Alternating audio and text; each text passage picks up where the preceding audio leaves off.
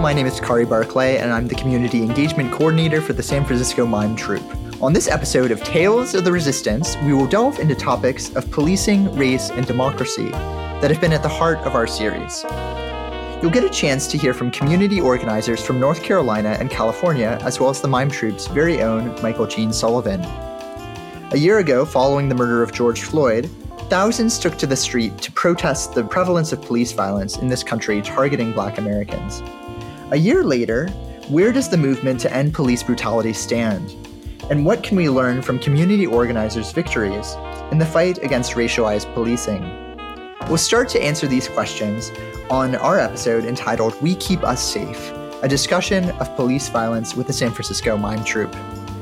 I'm excited to welcome our first guest today, Danielle Purifoy from Durham Beyond Policing, a coalition dedicated to ending police violence in Durham, North Carolina.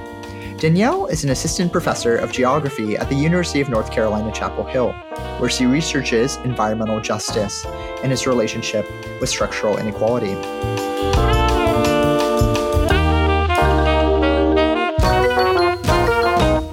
Well, I'm pleased to welcome to the show Danielle Purifoy. Uh, Danielle, can you please introduce yourself? Yes. Hey, everyone. I'm Danielle Purifoy, and I am with Durham Beyond Policing in Durham, North Carolina. Great. Well, welcome. Can you tell us how you first got involved with Durham Beyond Policing?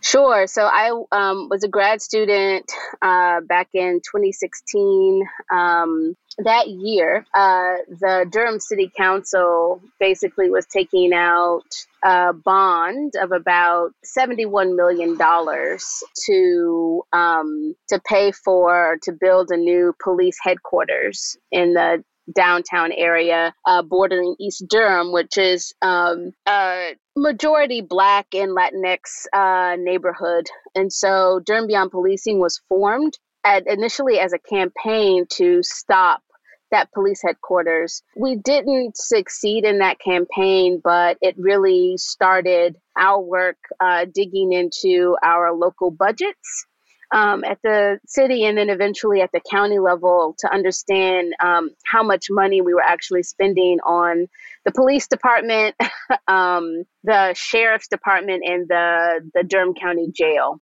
And can you tell us a little bit about the strategies that Durham Beyond Policing uses, electoral politics, organizing? Sort of what what are some of the um, the ways that y'all have sought to achieve your goal in the sort of unique political environment that is Durham, North Carolina? Sure. So um, we do a lot of organizing around the budget every year. So every spring, um, I would say between from March to June, um, there is a lot of debate around the proposed budget um, at the city and county level. Um, we do a lot of some pre work to prepare ourselves to think about, you know, what our demands are um, based on conversations with um, various folks in our communities who've been impacted by over policing and surveillance, but also who um, have real material needs um, like affordable housing. This is a very um, this area is gentrifying pretty rapidly because big tech is um, arriving um, in, in in this region. Um, another thing that we've done is community workshops um, on policing and abolition. Right, a lot of people get uh, nervous about what police abolition means, right? We have we've lived for centuries with really kind of one model or one idea of what public safety is.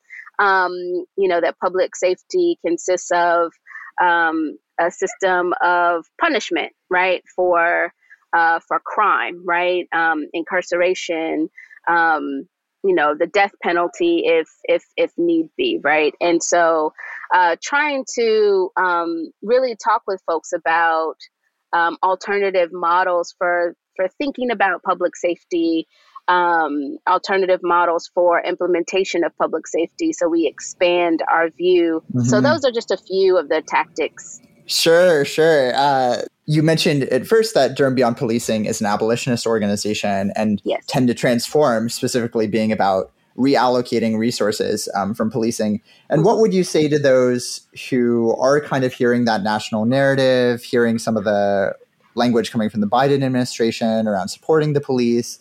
Um, mm-hmm. What would you say to folks who are more sort of in the reformist school um, who don't necessarily think of abolition as the way to go? Even if we were able to eliminate all of the um, the police killings that people think of as unjustifiable, right? Um, we would still not have an effective response to and prevention of violence in our communities because the police are not designed to do that, right? If you want to prevent violence, um, you have to get at the root of violence, why people harm, right? And that has a lot to do in our society with people's basic needs not being met, right? It is very difficult um, to um, live a life that is not violent if you do not have a home, if you do not have food, if you do not have um, health care, if you don't have um, the things that you need, right? There is a mm. high, high correlation between those things, the lack of those things, and violence. Um, and when violence does happen, when harm does occur, um, punishment, caging people, right, uh, putting people in solitary confinement is not an effective way to mitigate harm right? Um, you traumatize people, you re traumatize people, you um, place people in, um, in environments that is just a, that are just as or more violent than um, the context that they came from. And so um, we need other ways to uh, meaningfully address harm. And that's hard for people, right? It's hard for people, especially who have experienced harm um, you know, of themselves or their loved ones to wrap themselves around. And we have been in a mode of thinking of punishment um, and caging people as a response to harm for longer than any of us on the planet have been alive. And so um, it's understandably hard to shift that narrative. Um, but it has to be shifted if we actually want to do something meaningful about violence and about harm. Mm, thank you so much for that. And I think when we think about divestment, re- uh, reinvestment, there's always that side of reinvestment and focusing on interventions that actually address harm. So thank you so much. Um, yeah. You've been listening to Danielle Purifoy from Durham Beyond Policing. Uh, Danielle, thank you so much for joining us on Tales of the Resistance. Yeah, thank you for having me.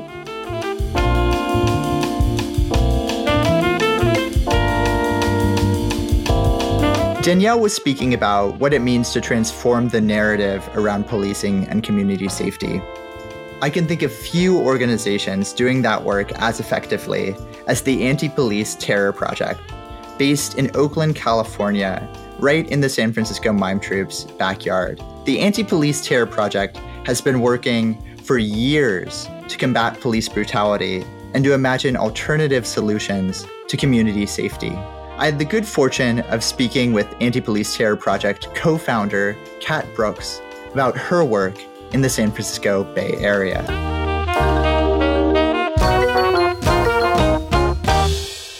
All right. So I'm really pleased to welcome uh, with us to the show today Cat Brooks. Cat, do you mind introducing yourself? Sure. My name is Cat Brooks. I am the co founder of the Anti Police Terror Project, uh, She, Her, Hers. I am also the executive director of the Justice Teams Network. Um, and I am also a playwright, actress, and director. And I'm based in West Oakland with my kid. Fantastic. Love that combination of arts and uh, social justice work. So, very, very glad to have you on the show today. Um, I first off, I just like to hear what brought you to uh, co-found the Anti-Police Terror Project. How did you first get involved in this sort of work? Um, I've been an organizer my whole adult life, um, but worked on a bunch of issues, everything from education reform to people coming back from prison to land use. Um, it was actually the education work that brought me to Oakland. Um, and shortly, I moved here in 2008. And shortly after that, Oscar Grant was murdered on the BART platform uh, New Year's Day morning, really. It was 1201 and I, I, talk a lot about the first time I saw that video. It wasn't the first black man at all that had been killed by police, and not the first time I'd reacted to a case. But there was something about his case, the the brutality of the execution, the racial slurs that he was called, and maybe even more than that, the the organic rebellions that happened almost immediately Um, and so I started volunteering for folks that were running the Justice for Oscar grant campaign. Um, at that same time, I was also working with a group of Black organizers um, with an organization called the Black August Organizing Committee, which works with uh, folks that are on the inside. And um, we became involved as a collective in the struggle for justice for Oscar, and ultimately ended up being the folks that were calling a lot of the marches that you you saw, uh, going back and forth to Los Angeles, building with the family um, throughout that protracted struggle. Um, after that, we formed an organization called the Onyx Organizing Committee, and we were responding to state terror, both murders that were happening locally by the Oakland Police Department. At that time, OPD was one of the most murderous police departments in Northern California, um, but also to murders that were happening across the country. Um, we were in the streets all the time, thousands of people. And uh, at, at one point, we started having a conversation about what we were really achieving just doing protest, right? Um, so it was great that the news was covering it. It was great that people were coming out, but at the end of the day, the state was still killing us. And so APTP was really born to be both a reactionary and visionary response to state terror. So we wanted to not just react, we wanted to also figure out how we interrupted it, prevented it. Um, and we also wanted to figure out how we supported families in particular. Um, and then finally, we wanted to shift the public debate around public safety and policing in this country and that was about eight years ago now. Thank you. Yeah, and I think both, I guess, both within uh, within Oakland and kind of around the country. I think there's also been. Uh, in recent months, uh, sort of, uh, in some ways, a, a, backlash. In some ways, people have noticed um, sort of rising crime rates in different parts of the country, and a lot of people have had a knee jerk response to invest more in policing. And I'm curious what you would say to folks who are noticing gunshots in their neighborhood and are concerned, and what you would say to them um, about about these particular efforts to ensure public safety. Yeah, I'd say a couple of things. Um, one, I just want to start with the premise: we all want safe communities. I live in the hood, so I'm the gunshots are actually in my neighborhood, right? And mm-hmm. I have a child who I very much want to, to be safe and secure um, there's this there's this weird false narrative that that somehow you know we we don't care about public safety. Um, what we're clear about, however, is is we have police presence in our neighborhoods. I, I, live in an I live in a community that has an occupying army in it. Um, I also want people to be clear that when defund started to take the blame for the rise in violent crime, nothing had been defunded yet. Police departments had their budgets and their staffing. And so, if law enforcement could prevent violent crime, then why were they not able to interrupt the spike? And the reason goes back to what I said earlier. They are violence responders. They are not violence interrupter. And there's and there's actually no data anywhere, except for someone did share a Vox article with me, which sort of made me laugh. I was like, if that's your answer to my research, I don't, I don't, I, I don't think I can talk to you anymore. um, but there's no data anywhere that shows an actual direct correlation between more cops and less crime. What most experts and and um, and I uh, agree with is that what COVID didn't just exacerbate pre-existing medical conditions of the people that were most impacted, it exacerbated pre-existing social conditions. So the poor got poorer, the hungry got hungrier, people lost their jobs, they lost their homes, and then there's the stress. I mean, we all remember that. I remember the stress of being terrified that I was going to get sick and die the stress and strain of watching your loved ones get sick and die. Um, and then for our young people, right, schools, support institutions, after school programs, counselors, all that went away. There was no access to any of that. And we were isolated. And all of that combined with the daily stressors of poverty, an explosion of violence makes logical sense. What doesn't make logical sense is to continue to maintain a status quo that's just going to ensure that we remain in this cycle of violence.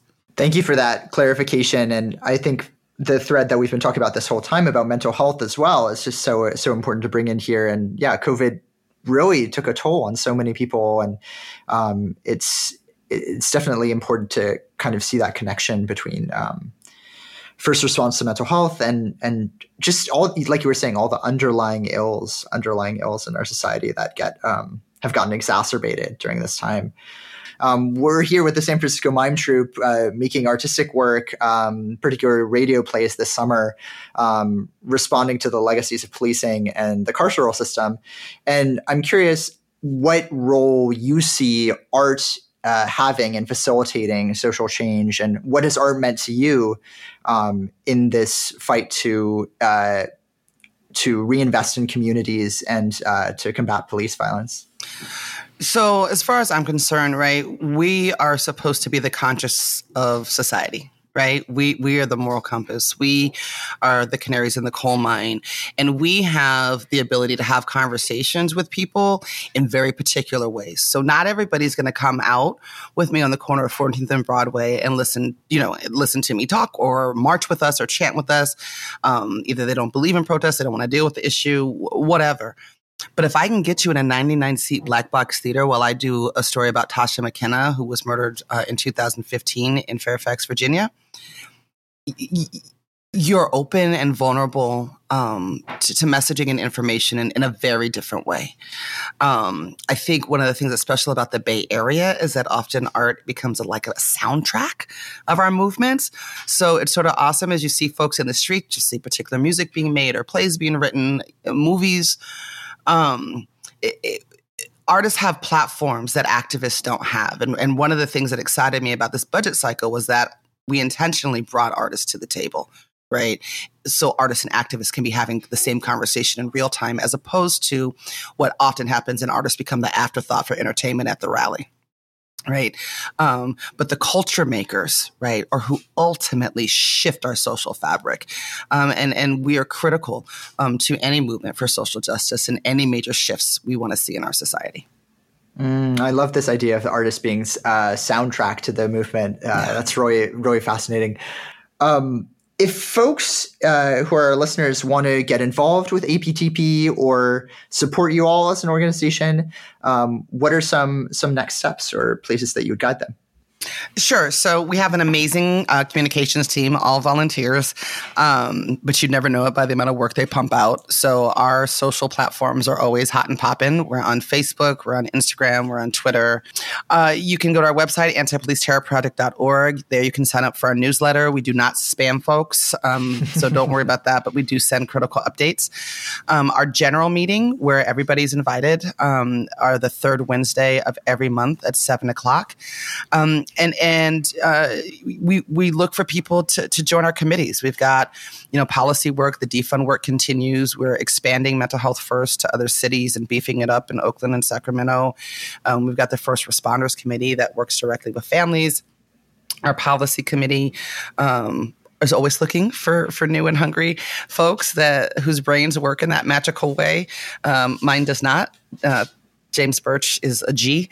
Um, uh, I think I said our comms committee already and our fundraising committee. So there are lots of ways uh, to plug in, and we would love to have you. Well, thank you, thank you so much, Cat, for joining us on the show. Very glad to have you. Thank you for having me. I, I hope we figure out some ways we can collaborate together to tell these stories. I think that'd be dope. I would love that. I would love that.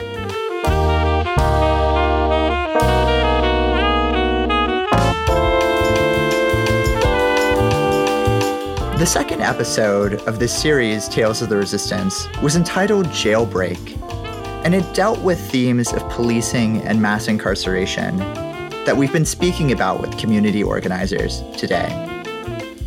Now you'll get a chance to hear from the writer behind that episode, Jailbreak, about his experience writing about policing and where he sees hope for us moving in 2021.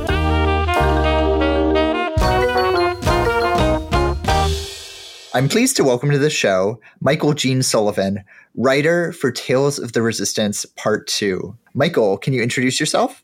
Sure. Michael Gene Sullivan, collective member, actor, director, and for the last 20 years, resident playwright with the San Francisco Mime Troupe. Excellent. Well, we're so glad to have you here. As we talk today about police violence and structural racism, I'm curious to hear what drew you to this topic, drew you and the collective to talk about police violence in this particular moment this summer? Well, we've always had our eye on and had multiple shows that have been done about police oppression. Uh, what is the concept of policing? You know, and how it has become less and less about trying to deal with actual crime and more and more about uh, um, occupying what the police see as hostile territory You know, we're treated less and less like citizens of the United States, and more and more like, you know, uh, you know, a conquered nation that has to be constantly watched and oppressed and suppressed so that we don't rebel against our occupiers. And in that, so we've done shows about how the the drug war was used to, you know, undermine civil rights and uh, basically to get every black man and every Latino man and every man who didn't look exactly like that particular cop into the system to be fingerprinted, to be strip searched, to be uh, told on every possible level that they were less than and that any right they thought they had could be squelched at any given moment. So that, you know, basically live in fear and keep your mouth shut. And one of the tools that I found in my research was the idea of resisting arrest. Resisting arrest is the blanket charge that can be used against any protester, any striker. Uh, if a cop comes up to you on the street and demands something from you and you just turn to walk away, you are resisting arrest. And it is always an objective charge. It is simply in the mind of that cop. The resisting charge is what they hold you on. It is a way to get uh, protesters and everyone else in the system. And they can hold you for you know a while. Oh sorry. Yeah it turned out you didn't steal that car. Oh it turned out that we didn't do this. Yeah it turned out that that paperwork was wrong. It turned out that the cop shouldn't have stopped you in the first place. But you resisted. And if a cop says you resisted, if you didn't like the way they put that chokehold on you, if you turned away when they were threatening you, if you didn't slow down, they could shoot you. Everything is resisting arrest. And so as I realized that more and more, I thought, well, I want to do a show where that's um, on the one hand, that is the only charge against these two uh, um, activists is resisting. That's what they've been pulled in for. How do you do? You feel like the way that you write about policing has changed at all, or anything that sort of a, um, a, a year following the initial wave of protests um, following the killing of George Floyd, uh, how sort of your thinking has changed or if you have any messages for audiences now in this particular moment? Knowing that we're coming into another season where there will be a lot of protests because a lot of stuff didn't change. There was a lot of lip service last year. But at the same time, the police pushed back and local lawmakers who rely on the police as their personal, you know, it's like, oh, because I mean, the police union runs certain towns. They get, you know, uh, 50% of the budget in places in small towns. It's ridiculous that they have that. It's ridiculous that they have these weapons of war and that they, they cannot be questioned. They cannot be sued. All of these different protections that we've given the police in the idea that, well, every day they wake up, they might get killed. Well, you know what? That's any of us. If you can't take that, if psychologically that's going to put you in a position where you're going to put others at risk, you should be fired or quit. You never should have gotten this job. Um, and that's that's a great. Uh, uh, and like I said, so what you end up with is police officers, police forces who it's all about you know what like cartman says on um, south park it's about you know respect my authority do what i say it's a tiny dictatorship between me and this person, if they don't do exactly what I say, and I'm a cop, then that is a personal and professional and military affront to me. And therefore, all bets are off, and I can do whatever I want to this person because they didn't walk faster, they didn't walk slower. They didn't stand still. They didn't move. Whatever it is I told them to do, they didn't do it in the right way. They looked at me funny. Any of these things. And and it's all resisting arrest. So I think in addition to redefining what the police are and what should be their responsibility, which is actually very small. We also need to redefine um, and and validate the idea of resistance. That you know, resisting a resist that's not even a crime. It shouldn't be a crime. If you're being arrested because you're beating somebody up, the crime is beating somebody up. Resisting arrest is a political crime and should not be on the books. Are you optimistic? Is there anything that gives you hope about the future of policing in this country? Well, I think that you know, it's one of those things. Facebook um, and Twitter and and uh, uh, uh, Instagram. That there's a validation that has happened because people can uh, have a video of what happened of their experience with the police. That for generation upon generation, uh, it was anecdotal evidence. A black person would say, "Well, the cops said this to me, or they said that to me," and everyone would go, "No, they didn't. It's your word against a cop, and who are we going to believe? You're just some black guy. This is a police officer." And with the increase of of um, kind of real time video documentation and video evidence, it, there are a lot of cases that are coming to the front in a way that when the police union or the fraternal order of police or the benevolent brotherhood or whatever comes up and says, well, we are going to defend this cop because they're a good cop and there's video evidence of them, you know, uh, molesting or, or assaulting or murdering someone. It invalidates those police unions that were unquestionable before. Heartening about the protests of the last few years has been as more and more people have seen that it's not about changing this police department or that police department or getting rid of this bad cop or that bad cop. It's that the whole system has to be reimagined. People still, if their house gets broken into, they would like to call the cops to help them. Mm, thank you for that, Michael. I've been really grateful for this conversation. Thank you so much for joining us on the show. Well, thank you for having me, Kari.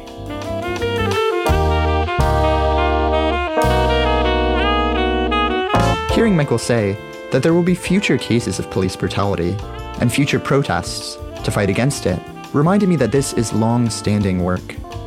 From groups like Durham Beyond Policing in North Carolina and the Anti Police Terror Project in California, community organizers and artists have been working to imagine public safety in different ways, and that this is often backstage work that we don't always see. I hope you got a glimpse of that in today's discussion. Thank you for joining us. On next week's Tales of the Resistance, we return to mysterious mysteries as we hear black conservative commentator Angelica Phoenix maneuver her way up the sexist corporate ladder while uncovering what is really going on at her right wing network. And who was that strange woman in the parking lot? Find out next week in part two of Tale of the Black Fox. This episode was produced by Kari Barclay, Will McCandless, and the San Francisco Mime Troupe. The Mime Troupe theme song was written and produced by Jeremy Mage and Daniel Salvio and performed by the San Francisco Mime Troupe. Special thanks to our guests, Danielle Purifoy, Cat Brooks, and Michael Gene Sullivan. Francisco Mime Troupe is a worker run, multi ethnic, multi generational collective of activist artists committed to overthrowing capitalism one musical comedy at a time. And one of these days, we will get it right. Each summer, we tour our shows at a price every member of the working class can afford free.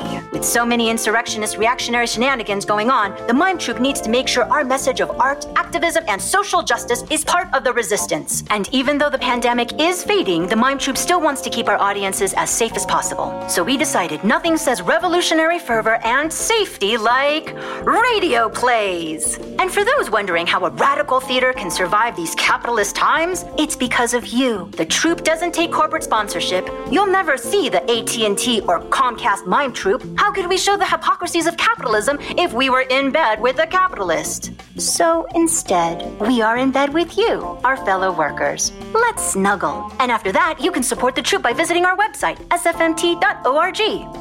Thank you to the San Francisco Arts Commission, SF Grants for the Arts Hotel Tax Fund, California Arts Council, USPPP, the Fleischacker Foundation, the Bernard Osher Foundation, the Zellerbach Family Foundation, Collie Austin, the Don Stevens and Nicole Bellotti Laugh and Love Fund, this public radio station, and listeners like you. Thank you for listening, and remember, in one week it'll be time once again for Tales of the Resistance!